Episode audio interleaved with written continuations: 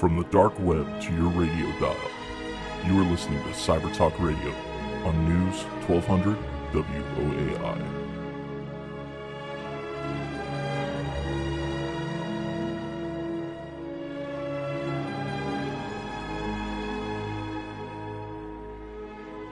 Welcome to Cyber Talk Radio. I'm your host, Brett Pyatt, a 20 year internet security veteran. I'm joined this week uh, by a couple of our wonderful military personnel here stationed in San Antonio. Uh, we're here this week uh, to talk about Military Cyber Professionals Association of San Antonio and uh, what this uh, nonprofit organization is up to. So, uh, Sean and Charles, uh, thank you for agreeing to join us this week and come here on the air to talk about what MCPA is going to do for the city of San Antonio as this chapter gets up and going here.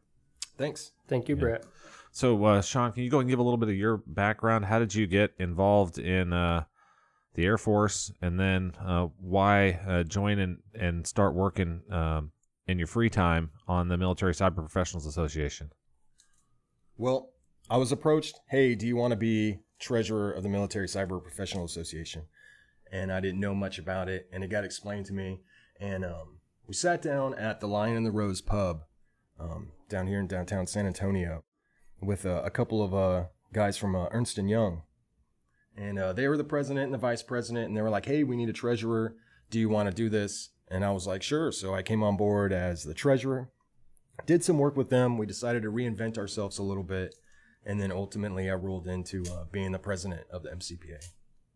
Wonderful. And uh, how about you, Charles? So uh, I actually found MCPA when I was stationed in Germany. I uh, I used to be a medic and kind of got tired of that, wanted something bigger and better. So I applied to cross train into this uh, new cyber career field. The Air Force was standing up and didn't really know what I was getting into. So I found a guy who was in the career field already to shadow. While I was shadowing him, he was like, Hey, check this thing out. Apply online. They can help you out, you know, get you where you need to be.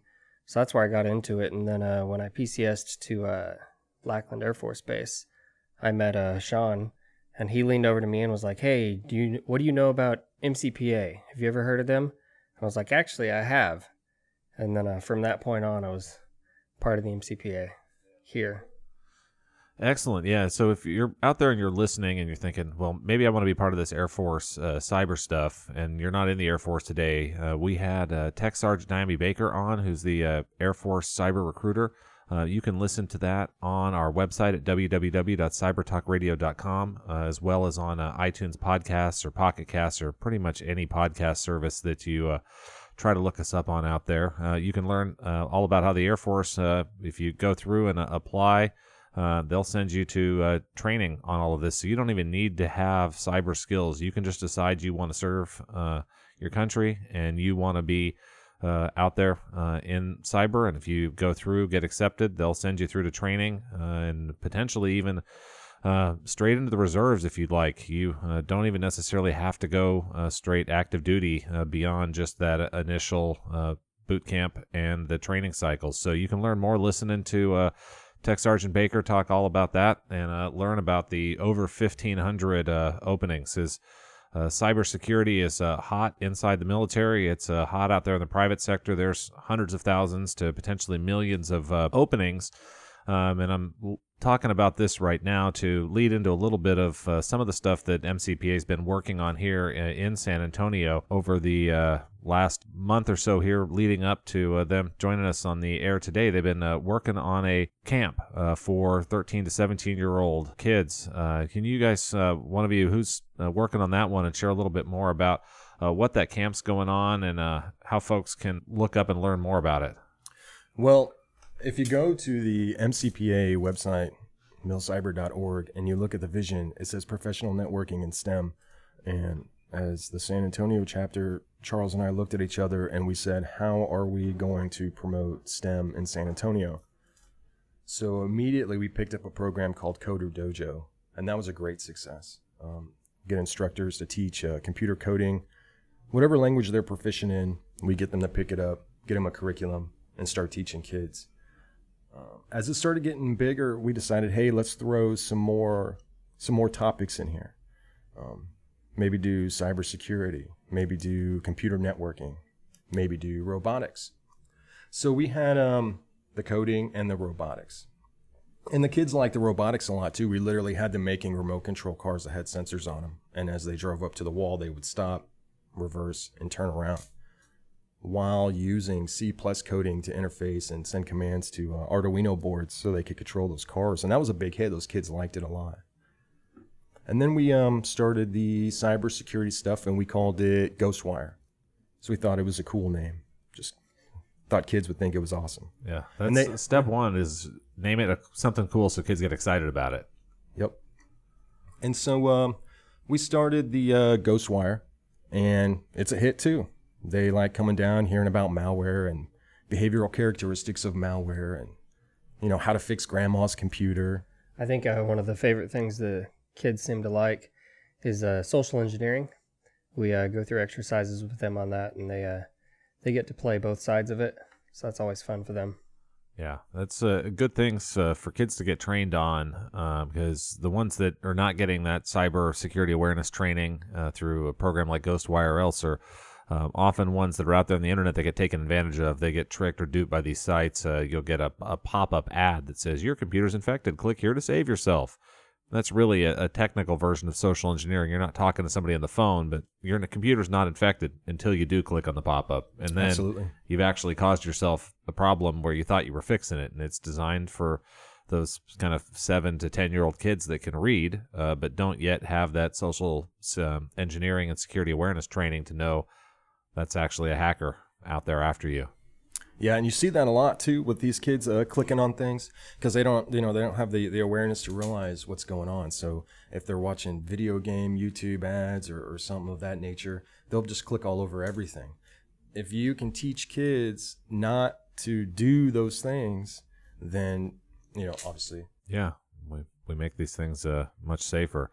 So the yeah social engineering aspect fun. I saw in some of the curriculum. It looks like you uh, guys uh, get the uh, Wireshark and show them how to set that stuff up as well. Oh yeah, Yep. yep. Yeah, for for our listeners out there that don't know what Wireshark, I got some excited, smiling nods in here because you can have a, a good amount of fun with that, especially like kids. Again, this is- it um, lets them go and, and do some pretty cool things on network. So, can you share a little bit about uh, Wireshark and why that's fun for the kids?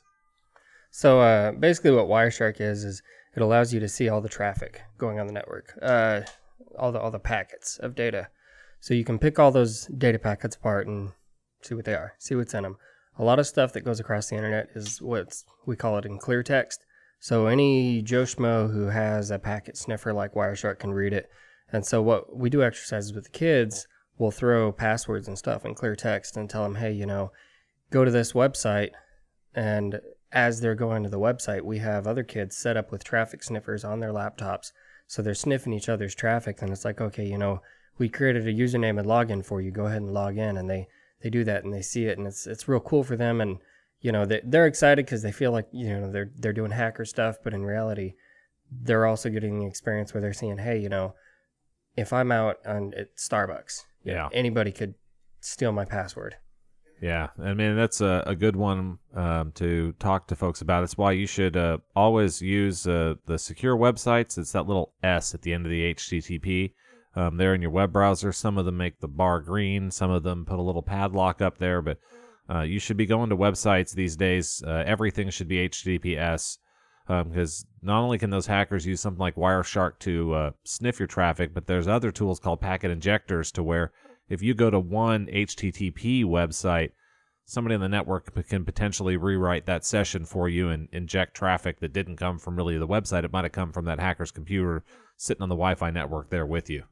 Yeah, we, we like to take the approach that we're not really teaching uh, kids how to sniff traffic in the public libraries to get um, credentials and, and use them. We kind of showcase to um, teach about password complexity, how not Yeah. to make uh, a super simple password that could easily be cracked. That you need to put special characters and stuff and follow those policies, and and that's really important because they see that and then they start to realize that hey, maybe I shouldn't make my password Cassie, which is the name of their dog, or something like that. Yeah. We, we had some problems too, like uh, trying to showcase these examples because a lot of sites are, out there are now HTTPS. Like we really had to hunt around and find one where we could find a field where we could generate a username and password that wasn't HTTPS, which is really fantastic. It's wonderful. But it was def- difficult for the example we were trying to show. Yeah. Yeah, no, that's good. And yeah, so if you're a developer out there and you have any forms or fields on your website, um, you're taking any user generated content input, please HTTPS. But uh, I mean, really, even if you're just serving up static content uh, on the site, HTTPS. Uh, like you'll go to Cyber Talk Radio and could we serve that main page that just has uh, the information about the show on it without HTTPS? Um, sure, but uh, we're using Let's Encrypt, which is a free SSL certificate service. Uh, so go, you can go to let'sencrypt.org. So there's not even a. It's too expensive to make my website secure these days. It's free.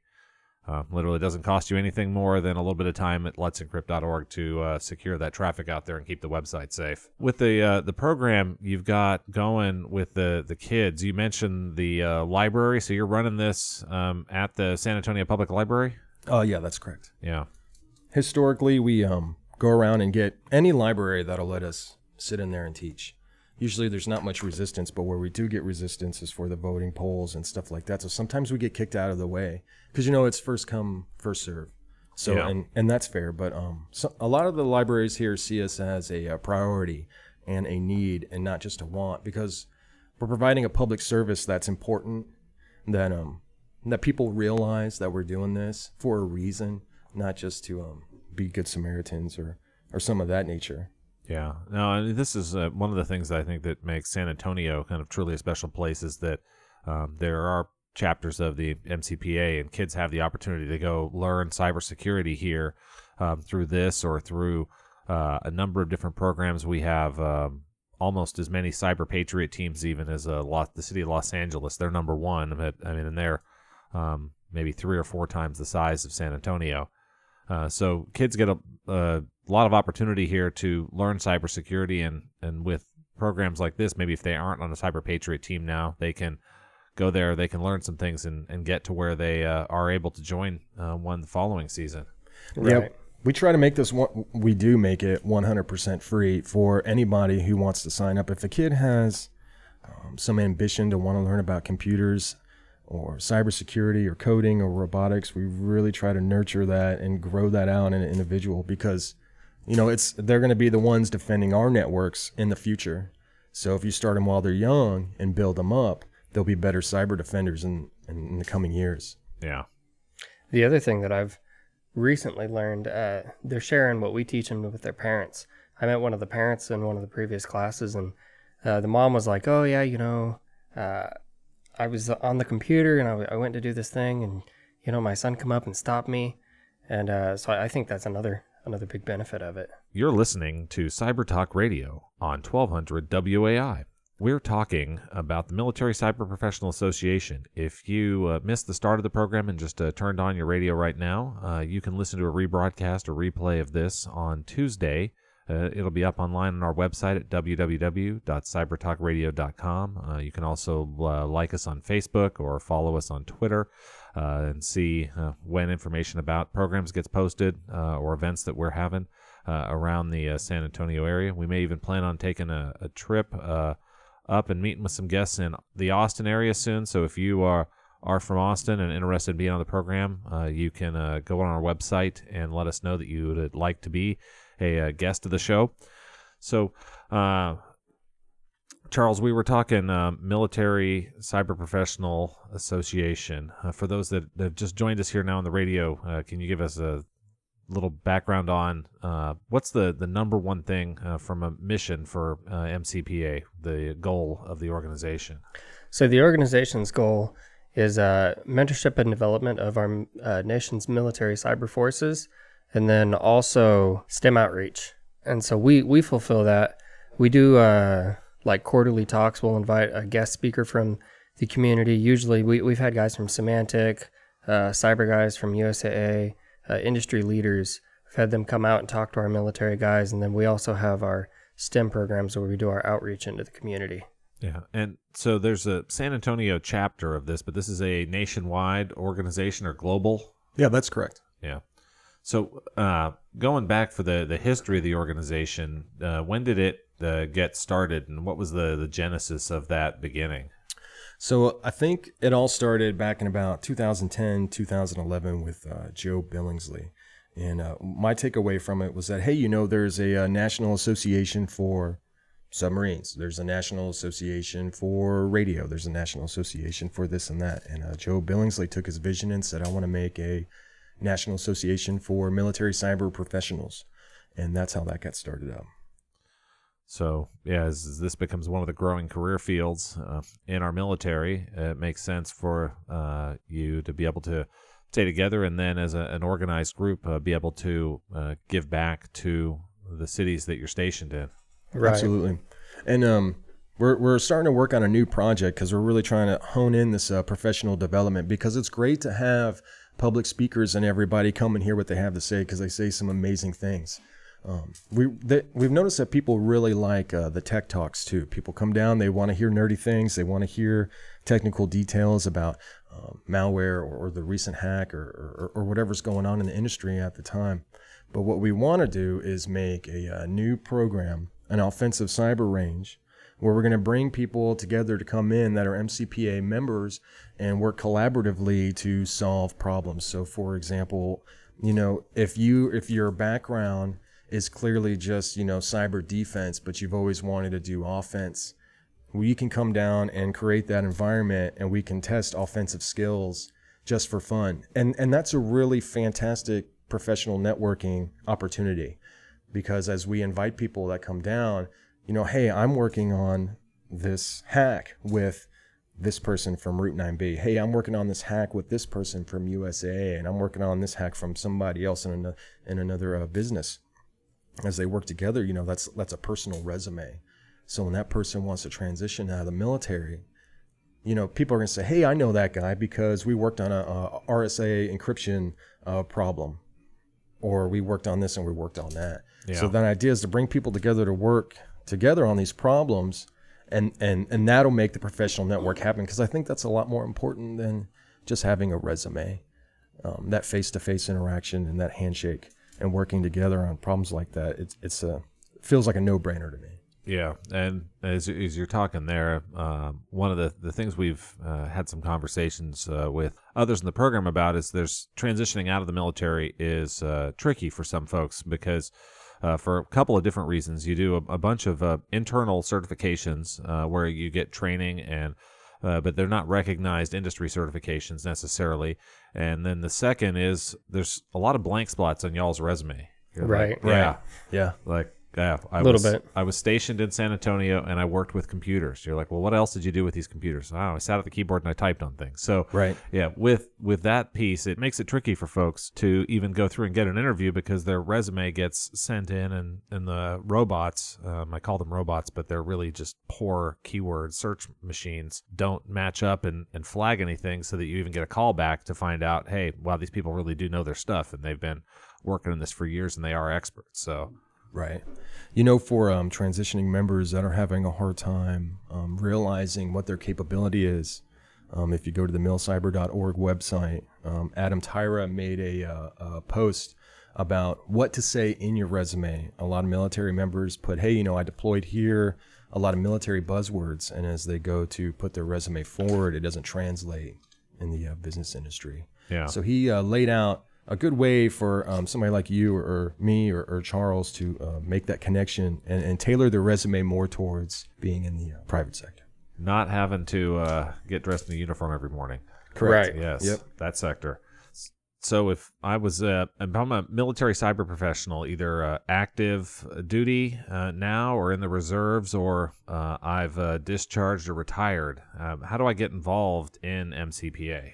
so on on the uh, milcyber.org website, you can just go on, apply, and then they'll have a spot where you can submit your DD 214 to them. Um, if you're not military, not a vet, and uh, not a government employee, and you want to still be involved, uh, they do charge a membership fee. But for uh, government employees, military members, vets, it's free. That's excellent. So then in the San Antonio chapter here, um, you said the organization started back in 2010, 2011. Uh, overall, when did the San Antonio chapter stand up? I would say the San Antonio chapter started up in 2014. And then we just, uh, at first, we came together and it was just a, a, lot of meet and greets. And then we decided, hey, we got to push forward. We got to um, give something new to San Antonio, and that's how we led into all these programs. Yeah. So we talked a little bit uh, earlier in the program about the uh, boot camp you guys have going on for kids right now. The Ghost Recon. No, it's not Ghost Recon. That's Ghost the Wire. game. Ghostwire. Ghost Wire. Ghost Recon's a game the kids play, right? Correct. Yes. Yeah. okay. And uh, so the the Ghost Wire, the boot camp for kids. Uh, what uh are some other programs for um, that you've done out there in the STEM education? Uh, you said that there's been things going back through the years uh, before this Ghost Wire stuff happening now, right? So we uh we also have Coder Dojo. Um, that was our first program that we picked up, um, which we just pair programmers, people that know how to code, up with kids. Uh, we provide them a curriculum uh, in whatever language they know, and then they they teach the kids. So big brothers, big sisters, but instead of kind of how to get through school and make a day, uh, the you uh, are learning not just life skills, you're learning coding skills here. Absolutely, absolutely. And not just coding skills, but also with a, a concentration on cybersecurity. So we'll stop and tell them, hey, look, you have to pay attention to your code because if you write code with vulnerabilities and you're working for a power plant, somebody could potentially use your code to exploit that software and bring down that power plant. So we tie that in for them. Yeah, and uh, he's not joking when he says power plants can go offline. Uh, there's uh, one in the Ukraine uh, earlier this year uh, went down. About 250,000 folks were out of power for uh, four hours, maybe eight hours. A little bit rough the data coming back out of that one. If you did want to hear more about those industrial control systems and hacking on that, you can listen to the replay or rebroadcast of Cyber Talk Radio on our website, on YouTube, uh, or on iTunes Podcasts and Pocket Casts. Uh, look up uh, Industrial Control Systems or ICS Security, and uh, we've got an episode there where we went into uh, some in-depth detail.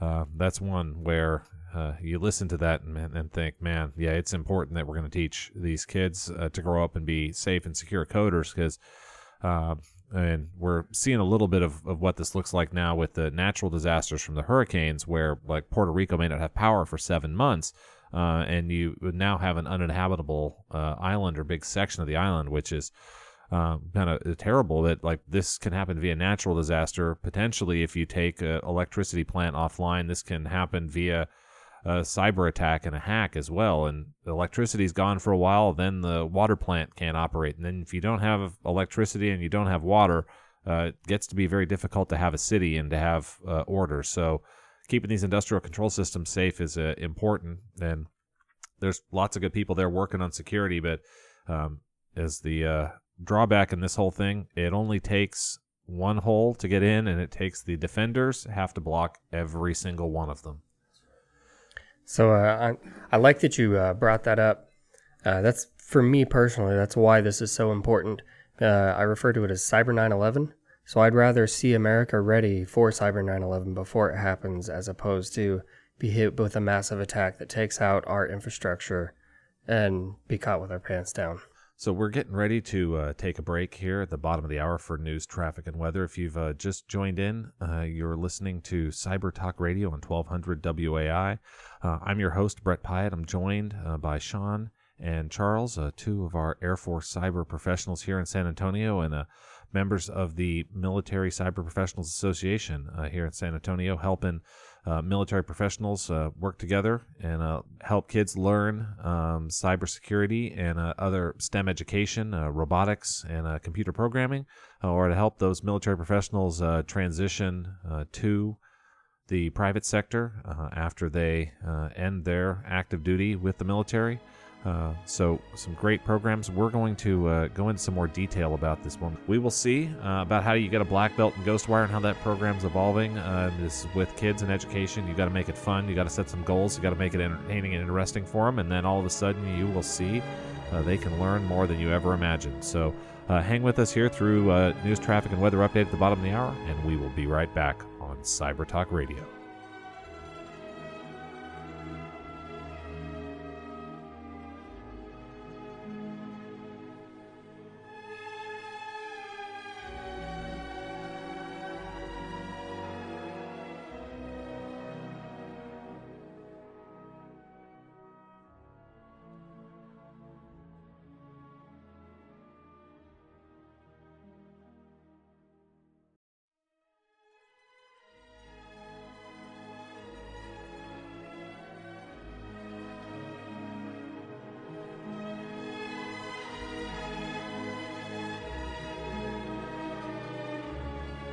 Welcome back to Cyber Talk Radio. I'm your host, Brett Pyatt, a 20 year internet security veteran. If you're just uh, joining us after the news, traffic, and weather update here at the bottom of the hour, I'm joined this week by Sean and Charles, uh, two uh, members of the U.S. Air Force uh, that are also members of the Military Cyber Professionals Association of San Antonio. It's a nonprofit organization here uh, that helps uh, military cyber members uh, network, learn how to translate their skills um, to the private sector, uh, work and collaborate with uh, private sector companies uh, in their areas on cyber projects. Uh, they also do a, a, whole bunch around uh, STEM education uh, to help us get more folks involved in cybersecurity. This is a frequent topic on this program because um, I could talk all sorts of advanced cybersecurity kung fu, but uh, if we talk all that kung fu and there's no one out there that knows how to actually go do anything with it, it doesn't matter. So we have hundreds of thousands of cybersecurity jobs posted today. Um, and I'm really, my belief is that there's probably over a million job openings. It's just uh, many companies are so discouraged they uh, don't even bother posting one because they know if they do, they're not going to get qualified applicants. So I'd like to thank both of you for uh, doing uh, what you can to uh, help out um, and get these uh, kids learning cybersecurity excited about it. So this uh, next generation, we can fill all of these jobs because uh, the world is uh, going uh, online uh, much more every day. we're seeing attacks. Um, on healthcare data information companies, the one of the big credit reporting firms, Experian, had a very bad data breach and attack here.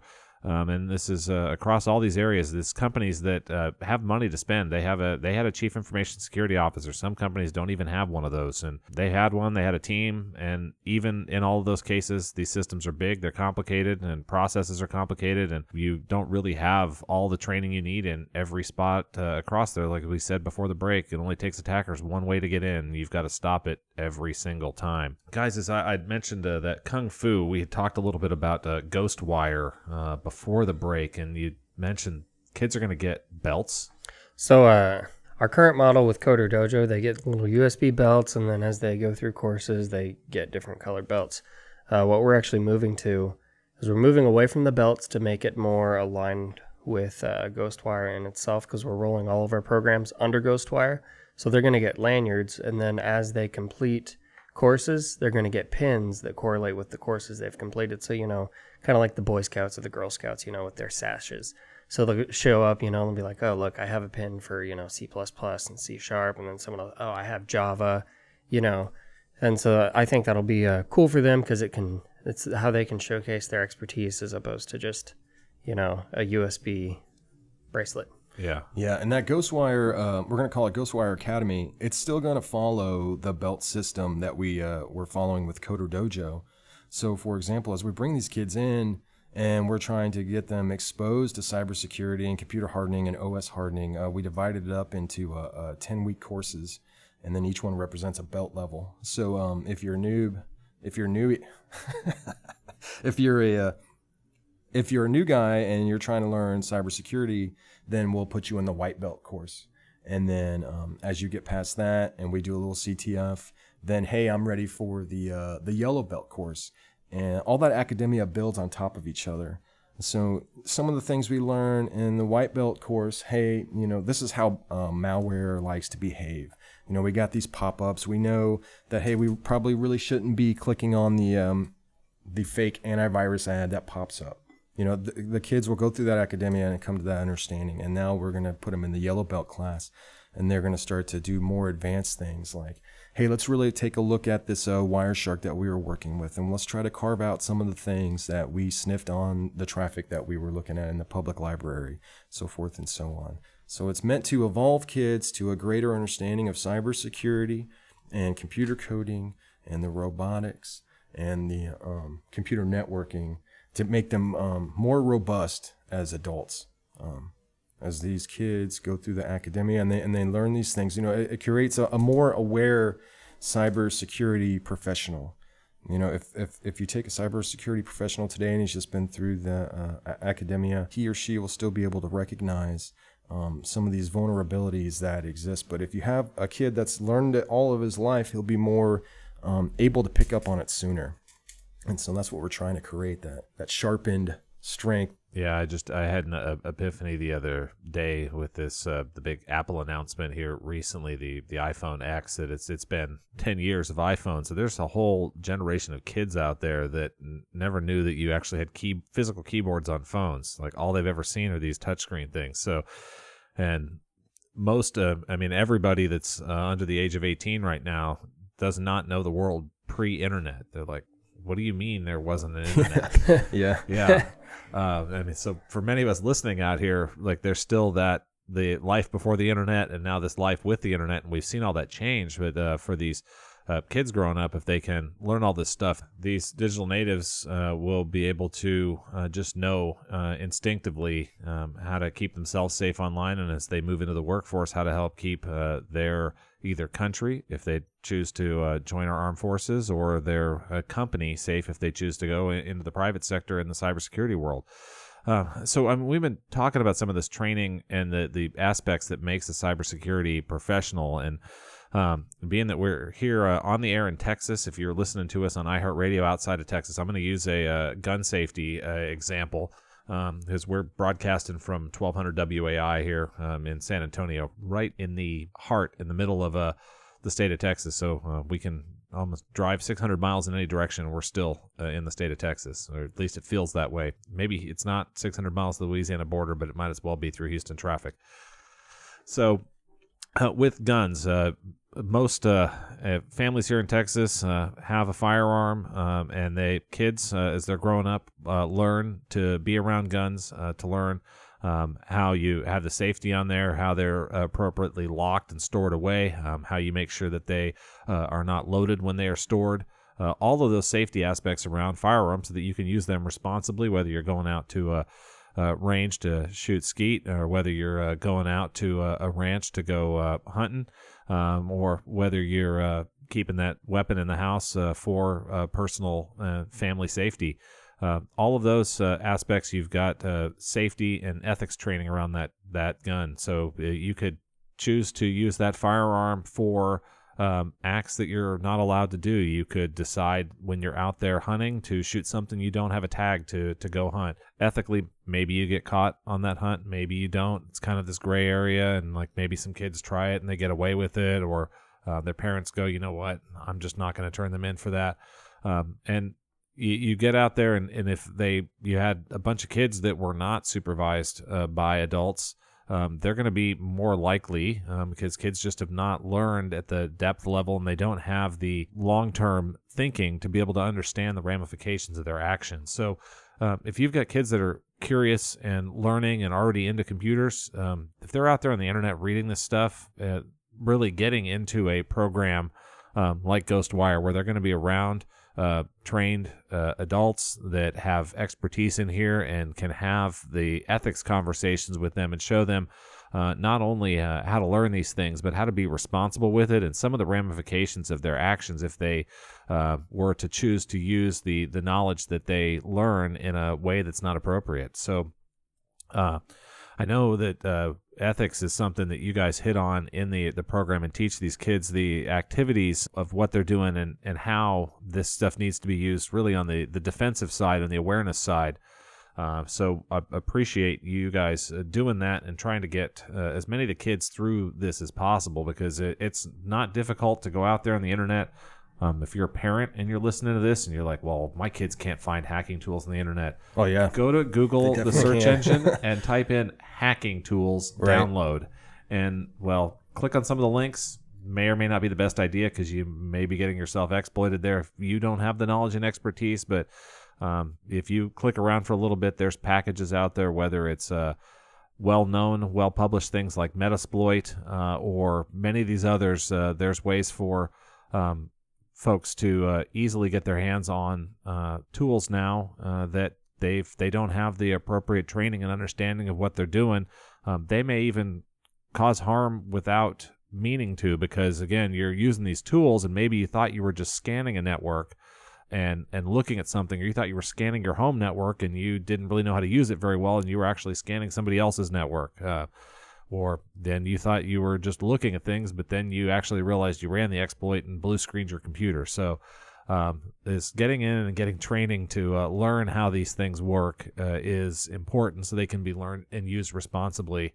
Because uh, as uh, we talk about the cybersecurity and this cyber warfare, um, this is where weapons are moving. They're moving from guns and bombs to uh, exploits and digital uh, activities. So um, these things are dangerous, just like the other ones. As uh, we talking off the air during the break, as I mentioned, industrial control system hack in the Ukraine, and one of the hospitals there went offline, and like in that hospital, people died from a cyber attack. So, uh, was it not a physical bomb dropped in the hospital? No, but it was a cyber bomb, effectively, that got dropped on that city in the Ukraine.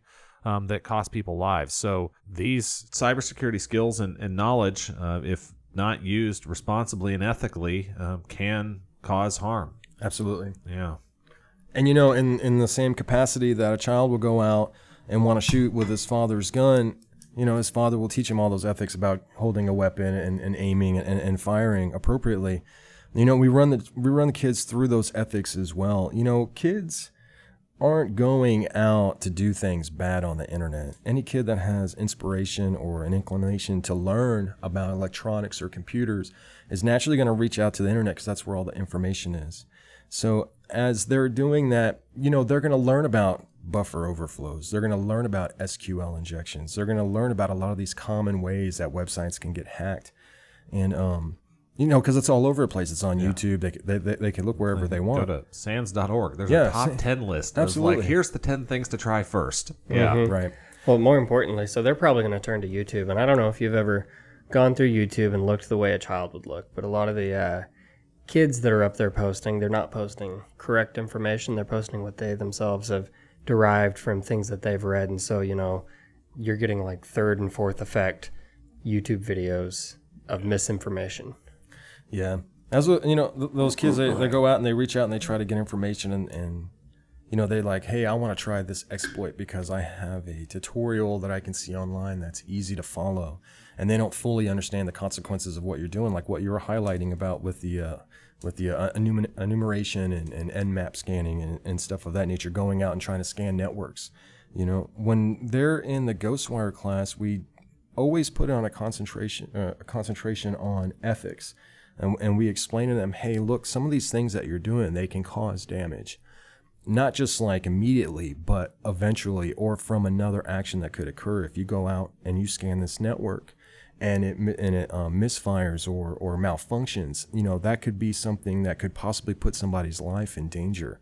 So you know, hacking is cool and fun, and, and, and it's it's fun to watch and it's fun to hear about and stuff. But when we concentrate on the ethics of what you're doing and, and, and why you need to learn to be a white hat instead of a black hat, I think that carries a lot of weight with kids and it gives them a sense of uh, uh, pride and responsibility in what they're doing. Yeah, I think uh, kids grow up, they want to be superheroes, not supervillains. Absolutely. Yes. So we can show them the path to being cyber superheroes. And you know, I've had some kids in class where they're like, I think it would be awesome to be a, a, a supervillain. And, and, you know, I kind of explained to them, I'm like, well, you know, that does sound exciting and fun, you know, but there are a number of cybersecurity experts that have plenty of time to pick apart what you did, how you did it, and how to prove it was you. And you may outsmart four or five people for a, a limited amount of time, but eventually you're going to get caught and exposed and FBI's knocking on your door trying to figure out why little Jimmy tried to hack into the NSA or the, the, the, the NASA website, you know, and it's, it's probably purely innocent, just a test concept, but you know, for those companies, that's a big deal. Yeah. No, yeah. If you take that, uh, scanning software and start going after, uh, your favorite .dot .mil or .gov websites. Yeah, someone will come knock on your door. it's going to yeah. some attention. You're listening to Cyber Talk Radio on 1200 WOAI. Uh, if you're uh, joining us uh, on the replay uh, via our website, YouTube, iTunes podcast, or Pocket Cast, thank you for listening in, and thank you for uh, putting up with us as I talk to our listeners that are uh, out there on the air. Um, and circle back on things because if you wanted to circle back on a, a, topic, you can always hit rewind or go back at the little slider bar in your browser there. Uh, but uh, for those that may be in their car and uh, just joined the program, uh, we're talking Military Cyber Professionals Association of San Antonio here. Uh, about uh, how the uh, military members, if you're uh, stationed here and uh, want to get involved in a professional organization uh, to work on your skills, um, to collaborate with some private sector partners, or to take some of those skills and help teach kids STEM and cyber, you can get involved and check it out searching for MCPA San Antonio in your Google or Bing or DuckDuckGo, depending on uh, how you uh, like to obscure your searches on the internet. Uh, so, uh, you guys have a, an annual uh, event uh, that you do for Capture the Flag that I'd heard a little bit about. Absolutely. Yeah. So, what's the story on that one? So, last year was our first year doing it, um, and we were just looking for a way to raise money because what we do, we provide these services to the community for free. Um, and then Sean and myself were both active duty. So we don't have a lot of free time to go out and you know make money other ways for the uh, for the nonprofit. So we decided to hold a CTF to try to raise funds to pay for you know all the all the bracelets and T-shirts and you know whatever else the kids might need for uh, during the courses. So we decided uh, to host the CTF. We had some some sponsors. Uh, Hak5 gave us some goodies to give away. USAA gave us some money. Uh, Geekdom let us use their uh, event center over here and uh, yeah, it was it was a great time. We had I think like 25 teams total. There was only like 18 people uh, in the actual event center, and then we had a, a, number of the teams were remote. No one actually finished the whole CTF, um, courtesy of Paul Jordan. He uh, he wrote that CTF, and uh, it was pretty legit. Good, yeah, I like it. And um, so uh, for those that are um, listening and normally thinking for uh, nonprofits, there's this uh, gala fundraiser you're getting on a tuxedo. This is a, a much more fun and practical, hands-on fundraising uh, activity. Yeah. So, um, explain what a capture the flag is for a listener that uh, has never participated in one before. So basically, the uh, the teams or individuals, I think everyone decided to be teams. They go through and they get points for whatever questions they can answer. So it'll be basically computer based puzzles. Um, some of them may be set up where you have to actually break into a box, find the flag on the box, and others are going to be you have an encryption algorithm and you have to figure out how to crack it. Um, so there's a lot of different variation in what we did there. Yeah. So logic games and puzzles to figure out how to get through to uh, some piece of information that's stored uh, either on a USB stick or on a server somewhere right. or on a website or right. uh, depends on the the different uh, CTF and then what the the objectives are in that one. But this is uh, where you learn how to to go through all the the different pieces of the computing systems to uh, get through and peel back the layers of the onion until you reach the information. It sounds like on this one uh, the uh, objective was not found, so no one no one made it all the way through. Did you have a winning team that got the closest? We did. We did. I, I think they were. They, it was uh, Qwerty. Q W E R T Y. Yeah, that, that and they got pretty far. Yeah, I think they had one or two flags left to find. Yeah, they almost made it. Oh, cra- we we made it pretty difficult. Like you know, we're not going to say, hey, all you cyber guys that are so experienced come down and come to our CTF and they just blast right through it. No, we wanted to make it pretty hard and difficult for them to get progress, and uh, it worked. So yeah. Th- thanks, cool. Paul Jordan, because he pulled that off great. Yeah. So, uh, and QWERTY, Q W E R T Y, it sounds like a complicated password. It's not one you should use. if you have never looked down at your keyboard, it's the characters up at the top left. Uh, so as we we had talked a little bit about the start of the program about uh, better passwords, um, teaching kids to use good passwords. Kids will do stuff like QWERTY or, as mentioned earlier, their dog's name or maybe whatever their favorite video game character's name is. Uh, so these are things that should not be passwords. Um, and you, this is a one for the parents listening out there as well, or just business professionals. Um, if you think you're getting communication from a trusted colleague or you're getting communication from one of your children, it may or may not be uh, your colleague or your children if they're not using good passwords and keeping their systems safe and secured. So, um, if you're getting asked to share sensitive information, um, via a text message or a online chat or an email, um, pick up the phone and call them over voice. It's much harder to spoof that. It's not impossible these days. Um, I know some folks out there, as we were mentioning YouTube, there's a video of uh, President Obama that was not President Obama.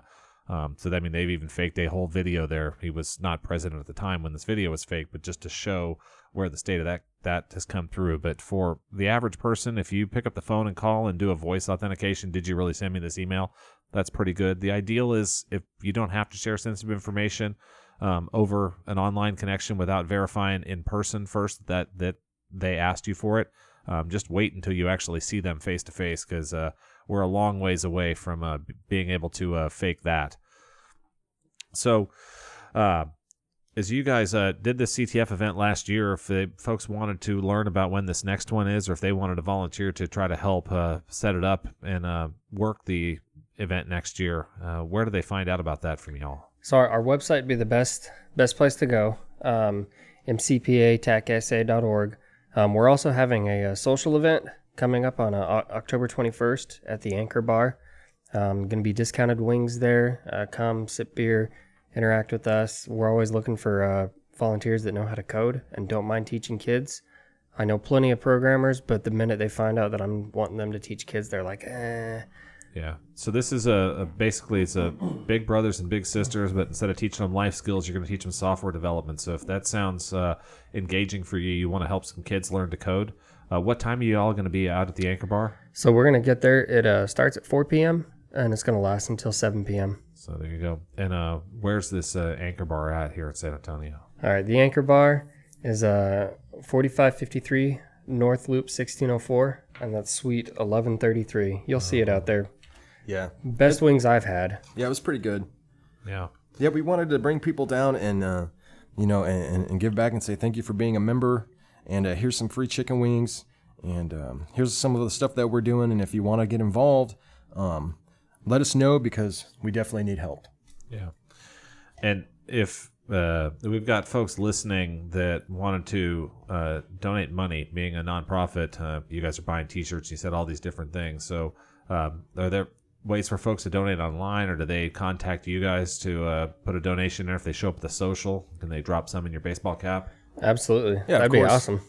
Okay. And we have a PayPal account and all that stuff too. So yeah, if you want to go ahead and go online, um, can reach out to the team there, and then they can uh, take your donation to help get the kids the uh, badges and things that they need to be able to move through the uh, the education programs. Uh, Absolutely. because if you, kids complete the lesson and they're like, "Where's my pin?" and you're like, "Yeah, we we're out of money this week to buy pins." Yeah, sorry, little Johnny, but you don't get your JavaScript pin. Oh, yeah, you're gonna have to wait on that one until uh, the next fundraising drive. So, so I know we've been talking about uh, folks that are cybersecurity professionals or expert coders uh, getting involved. That is there opportunity if I just uh, want to help kids succeed in this? Um, I don't happen to know all these things yet myself. Uh, can I help and contribute? Absolutely. So we uh we gear our curriculum toward kids, so adults pick it up pretty easily. So our, our instructor assistants oftentimes they don't know they're not experts in programming or cybersecurity or robotics. They may know just a little bit or know maybe know nothing at all. But they pick it up as we go through, and then when the kids ask questions, they're, they're like, "Oh yeah, I understood that." So there you go. Uh, if you're interested in helping out uh, and you uh, like Big Brother, Big Sister, that sort of programs, and you want to give back to uh, getting our kids through to the uh, learn STEM and get educated here, make uh, San Antonio and our country a better place, uh, you can do that with the MCPA. Uh, the 21st, they're going to have a social out at the uh, Anchor Bar up off of 1604.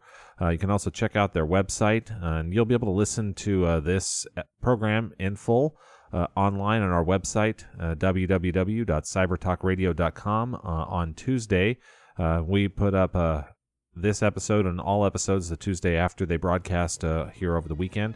Uh, you can also listen to uh, all of our past programs, including if you're interested in what's going on here in the cyber um, command out there at the Air Force, where both these gentlemen serve. We had on Sherry Hansen, who was the executive director, the highest ranking civilian out there. Um, before she headed back uh, to the War College, she's uh, no longer here with us in San Antonio, but uh, wishing her some uh, good luck here. And uh, and we've also had Congressman Will Hurd as one of our four congressional members with a computer science degree. So thank you for listening to Cyber Talk Radio.